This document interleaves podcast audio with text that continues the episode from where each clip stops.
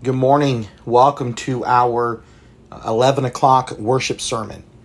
I'm Pastor Stephen, the teaching pastor of Calvary Baptist Church. Uh, we thank you for listening, for joining uh, our preaching and teaching ministry. And, and we hope and, and we pray, the leaders and the members of Calvary Baptist, we pray and hope that you're blessed from our teaching and preaching ministry. We pray that the Lord is using the preaching of the word to uh, establish faith, to strengthen faith, to promote sanctification, to bring about obedience for the glory of God. And that, that's our that's our hope for you. We also hope and pray that, that you are part of a local church. And what we mean by local church, we, we mean joining an assembly of people who are like minded in the faith, the Christian faith, not just any faith, the Christian faith. Uh, you, you sit under the leadership of elders, uh, you sit under the teaching and preaching of the word from a man who is centered in the church behind the pulpit.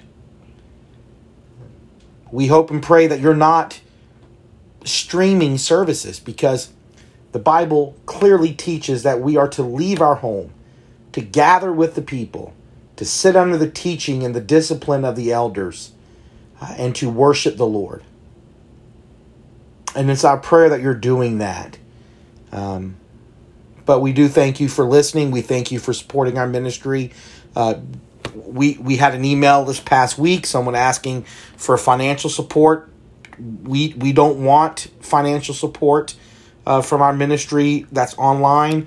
Um, uh, we believe that the members of the church should give. Uh, this is our our gift to you, um, and so we hope that that you enjoy this and your family is blessed by it. Uh, if you like to send us a um, a comment, uh, an email, a letter uh, showing your appreciation, we would receive that and we'd be grateful for the encouragement. Uh, like and subscribe, share this on social media. Um, we accept that form of gratitude from you. Okay, during the 11 o'clock service, we are in First Peter. We have successfully examined chapters 1, 2, and 3, and this morning we will address chapter 4, verses 1 through 11. So we're in First Peter chapter 4, we are in verses 1 through 11. And the scripture says, Since therefore Christ suffered in the flesh, arm yourselves with the same way of thinking. For whoever has suffered in the flesh has ceased from sin, so as to live for the rest of the time in the flesh, no longer for human passions, but for the will of God. For the time that is past suffices for doing what the Gentiles want to do living in sensuality, passions, drunkenness, orgies, drinking parties, and lawless idolatry. With respect to this, they are surprised when you do not join them in the same flood of debauchery, and they malign you. But they will give account to him who is ready to be to judge the living and the dead. For this is why the gospel was preached even to those who are dead, that though judged in the flesh the way people are, they might live in the spirit the way God does. I, I know I said 1 through 11, but really we're only going to focus on verses 1 through 4 this morning. Um, so, um, verses 5 through 11 we'll address next week. So, we're just going to focus on verses 1 through 4. According to the Christian faith, the Apostle Peter uh, is the author of two New Testament letters. He has written 1st and 2nd Peter. Now, obviously, Peter wrote these two letters prior to his execution because a dead man can't write. According to tradition, both Peter and Paul, uh, the two main apostles of the book of Acts, uh, they were executed under the Roman Emperor Nero.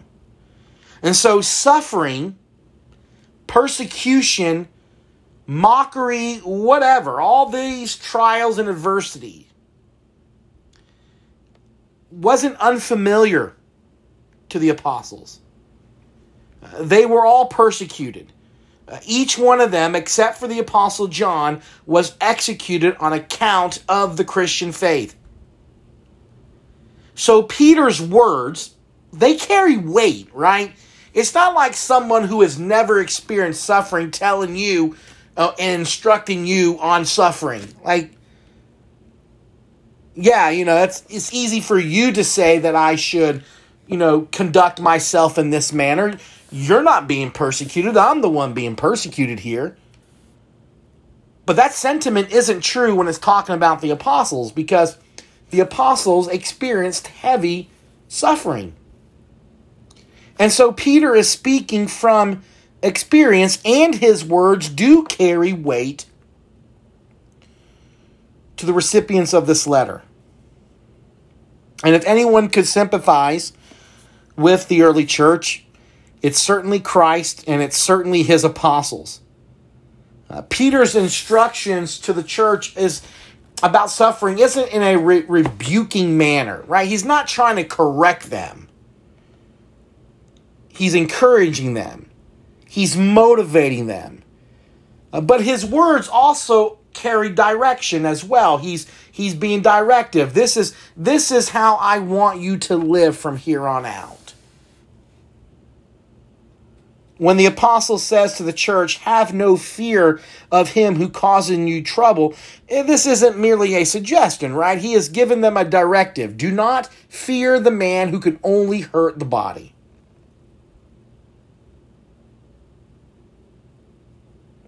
Christians are not to fear their persecutors. They are not to fear those who could potentially cause them harm. Why? Because fear causes us to fail the test that suffering gives. The life of a Christian consists of constant testing of our faith. Each test comes by way of adversity, and adversity carries with it some form of suffering. If suffering wasn't connected to adversity, then adversity wouldn't be adversity, right? The reason why adversity is adversity is because there is attached to it suffering and trials, difficulty, I've heard it said before that, uh, and, and perhaps perhaps I read it somewhere. I'm not I'm not sure. I don't recall the source. I know that I didn't come up with this, but I heard it said before that a Christian has either just come out of a trial, is presently facing a trial, or is headed towards a trial. Because the Christian faith is constantly a testing of our faith. The life that we live, the, the course of path that we take, that path is marked. Yes, it's marked by glory, it's marked by forgiveness, it's marked by grace and mercy, but it's also marked by righteousness and, and suffering as well.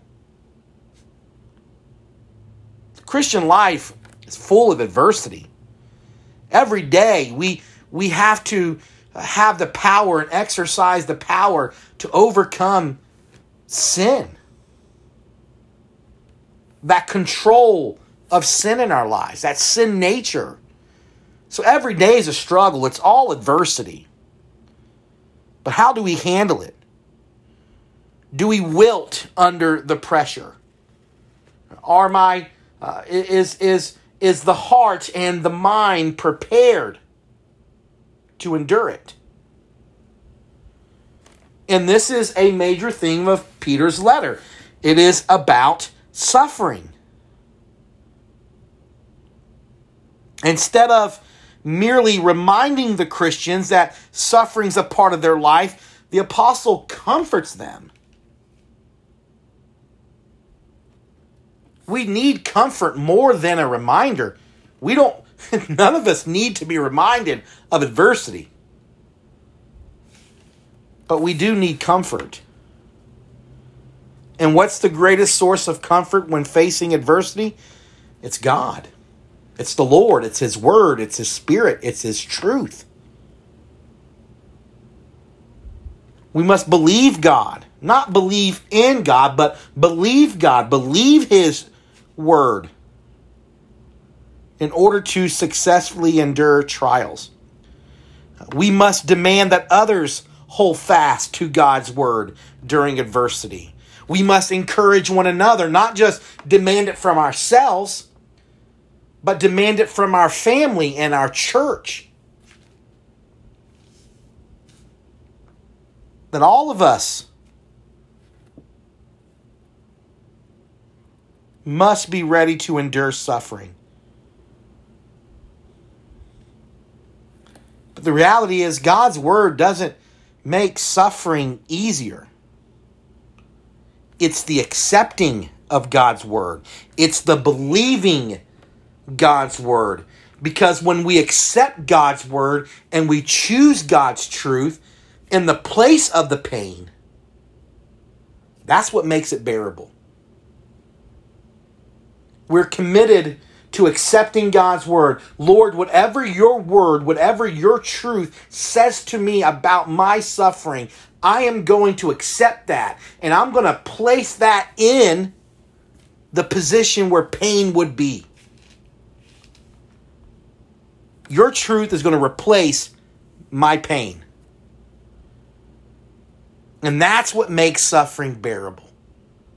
Truth. Truth.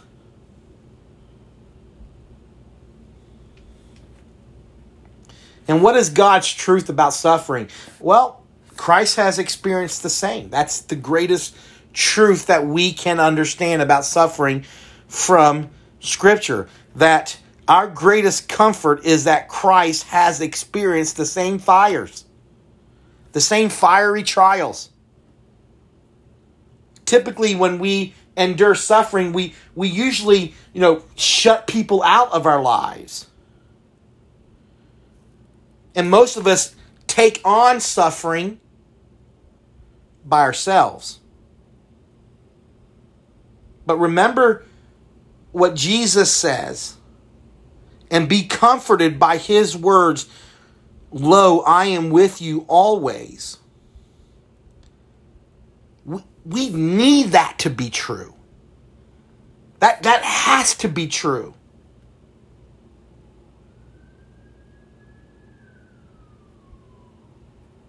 I need to know and I need to accept and understand and believe that Christ is with me when I'm in complete darkness. I need to know that I am not completely alone. And Christ promises to be with us always, especially during times of trauma and we must draw closer to him. And I think that's why Peter always returns to the cross. Uh, not only is suffering a, a major theme of this letter, but obviously the cross, the gospel, is a major theme of this letter. Uh, Peter references Christ's suffering, his death, burial, and resurrection, the suffering in body, the suffering in soul, the, the emotional suffering. He, he often uh, recounts those things in his letter. Back in chapter 1, verse 4, Peter mentions the resurrection of Christ, which obviously implies the death of Christ. Chapter 1, verse 11, Peter mentions the prophets of the Old Testament predicting the sufferings of Christ. Chapter 119, the blood of Christ. Verse 21, the resurrection again. In chapter 2, verse 4, Peter talks about Christ being despised and rejected by men. In verse 21, Christ suffering for us. Verse 23, Christ was reviled. Verse 24, he bore the weight of our sins. And in chapter 3, verses 8 through 22, that entire section is about the sufferings of Christ. And now in verse In verses 1 through 4 of chapter 4, Peter again refers back to the sufferings of Christ. Why? Because this is the model of life. And if Christ is the model of life, we need to expect suffering. Those who live and choose to live for God's glory, suffering will be a reality.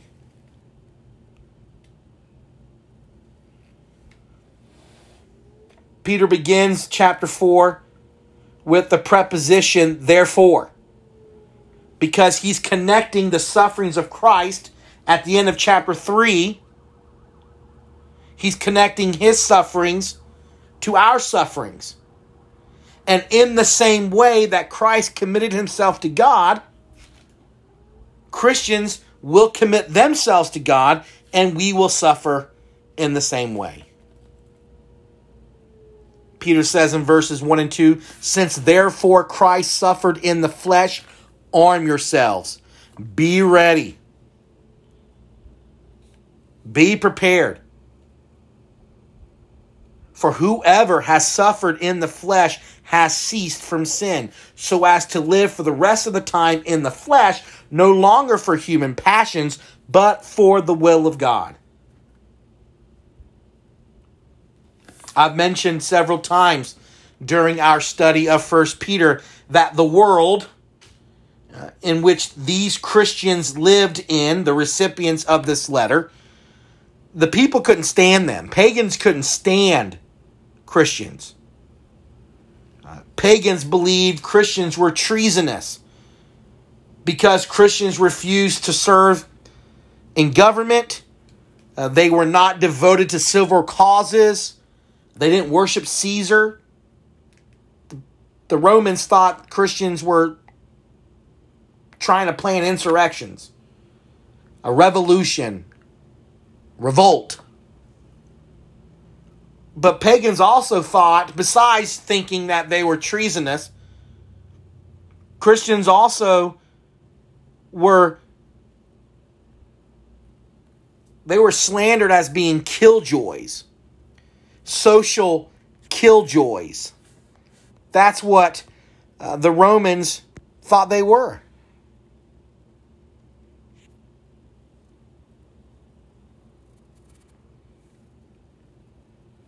The social activities that Christians refused to participate in were popular forms of pagan entertainment. For instance, Christians refused to attend a theater because of the risque performances. The pagans loved it. The theater in the first century, the Roman theater, wasn't a place where you went to watch movies. They were public displays of pornography. And Christians refused to attend a theater. Christians refused to attend chariot races, gladiatorial fights because of the violence. Romans made Christians fight for their lives.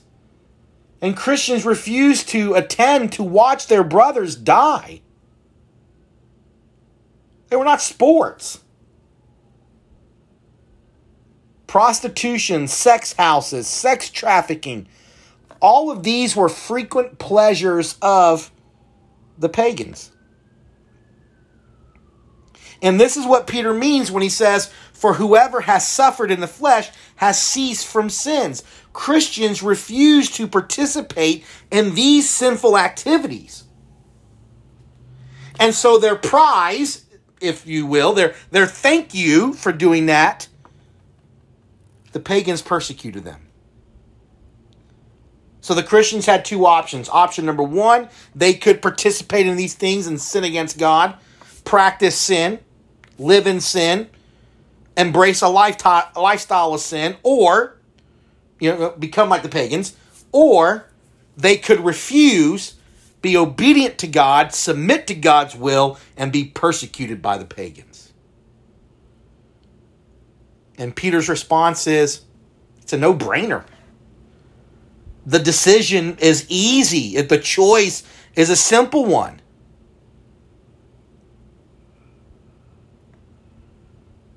When we become Christians, we commit ourselves to the will of God. We commit to a lifestyle of purity.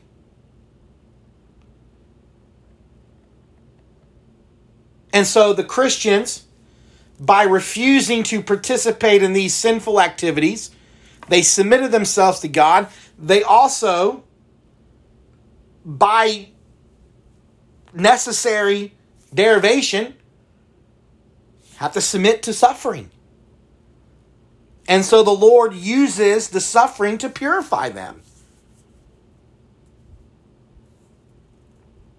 Sincere Christians when we face godly trials, we're purified.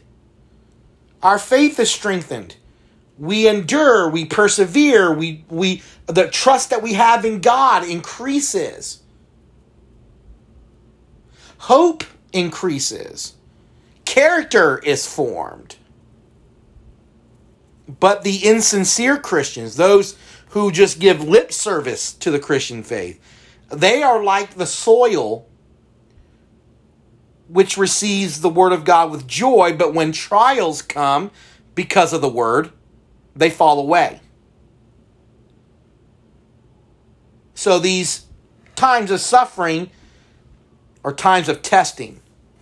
And he either purifies or purges his church. Following the word of God puts you on a certain path. And this path is marked by righteousness, it's marked by obedience, it's marked by suffering. These are all guideposts on the way. And on the way to heaven, because that's where the path leads, there's certain benchmarks that you have to hit and that you will hit. You will eventually come to the point where you have to choose between righteousness and unrighteousness, between obedience and disobedience, and between suffering and sin.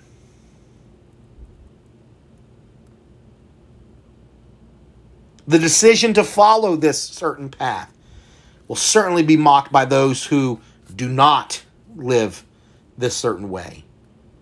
Jesus was mocked. The apostles were mocked. The early church was mocked. All Christians in any era are mocked and will be mocked.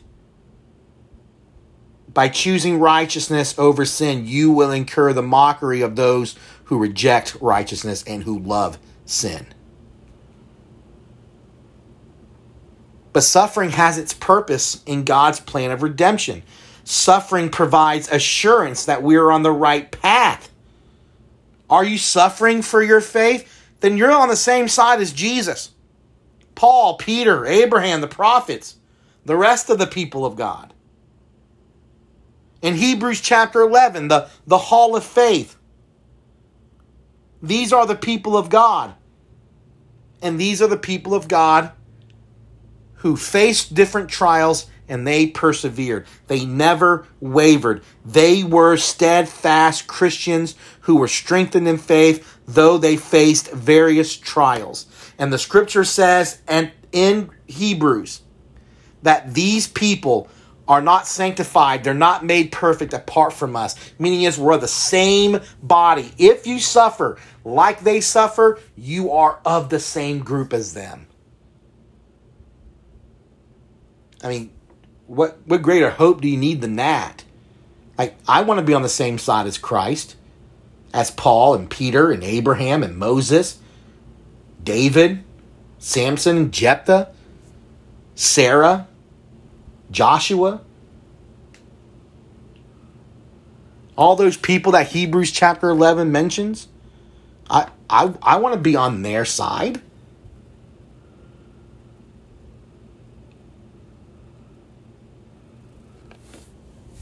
But there's a difference. The believer's life is marked by suffering, the unbeliever's life is marked by sin. Peter mentions some specific sins. In verse 3, he talks about doing what the Gentiles want to do. They, they, they, they, they have no self control. They live in sensuality. They lived for passion and drunkenness and orgies, drinking parties, and lawless idolatry. Notice that these sins deal with like a group of people. It's what these group of people are doing. It's not hard to discern which group of people you belong to. It's look at your life. Do you belong with the people of God or you belong with the pagans? Look at your life. What is what on the scale of Christian on one end and pagan on the other, which one does the needle lean towards consistently?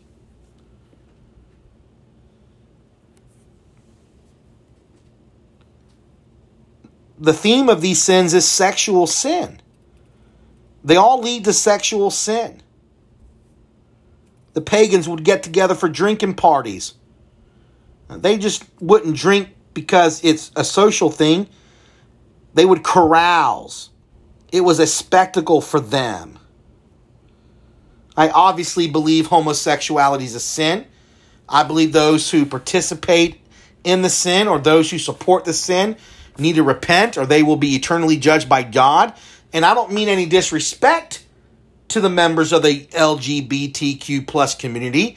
And I don't want to be mean, but there is a clear distinction in the way that they carouse, the way that they party, the way that they assemble together, than the way that Christians assemble together. This is, quote, Pride Month. Look at their parades. Look at what they deem to be righteous and good and, and true. None of it is. It's debauchery. It's it's living for your passions, sensuality, and orgies. There's a big difference. And in reality, there should be a difference. We are Christians. When we assemble together, our gathering shouldn't be dominated by sin.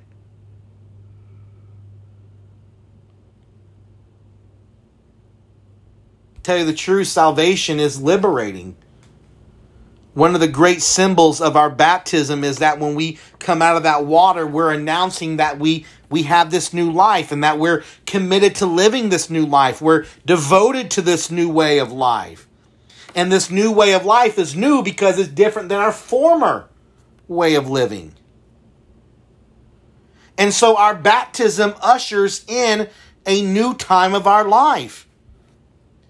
Have you ever heard the phrase, today is the first day of the rest of your life? That's true. The day that you believe and the baptism symbols, it symbolizes the rest of the rest, the first day of the rest of your new life. And I don't think elders and Christian parents always do a good job of articulating this to those who want to be baptized. When you make a decision for Christ and you make a decision to trust in Christ, the rest of your life is no longer shaped by your personal desires, by your passions and sensuality. The rest of your life is shaped by the will of God. And there is a difference of lifestyles of the person who is shaped by the will of God than the one who is shaped by the desire to sin.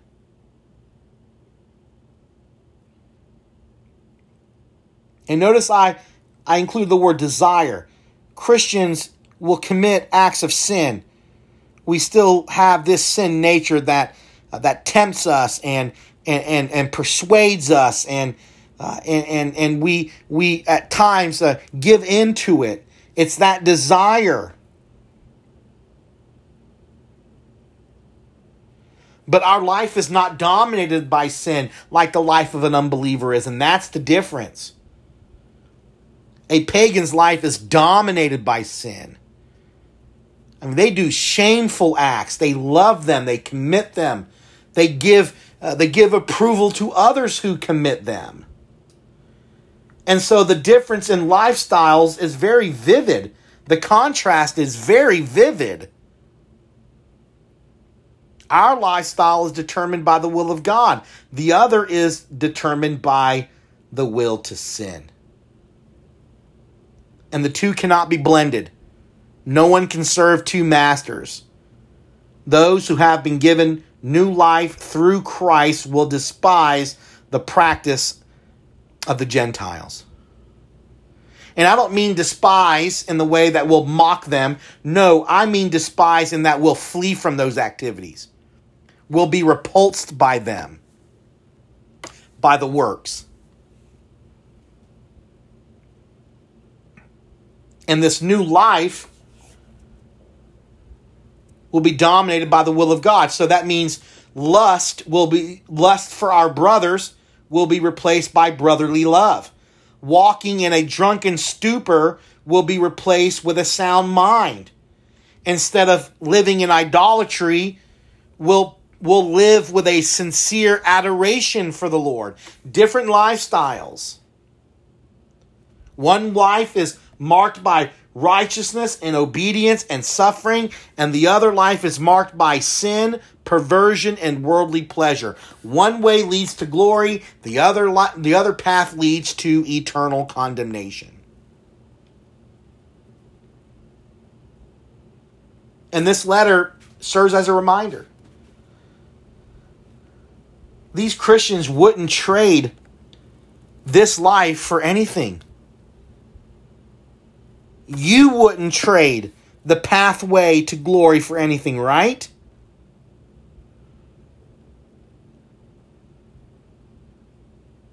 Would you trade anything about this new life in Christ for anything?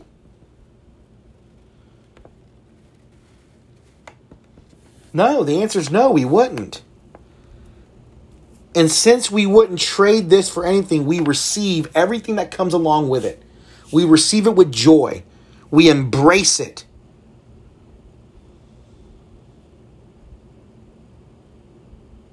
We embrace and accept suffering as a gift from God.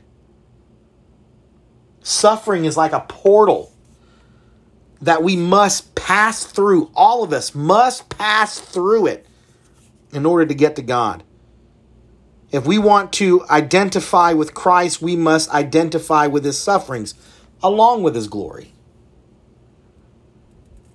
The exalted Christ is the suffering Christ. There are not two different Christ. God doesn't give a happy go lucky, content, ha- you know, Christ to a bunch of happy and content Christians. And then, well, I got another kind of Christ, a suffering one, a toiling Christ for, you know, for these types of believers. No. The Son of Glory is the man of sorrows.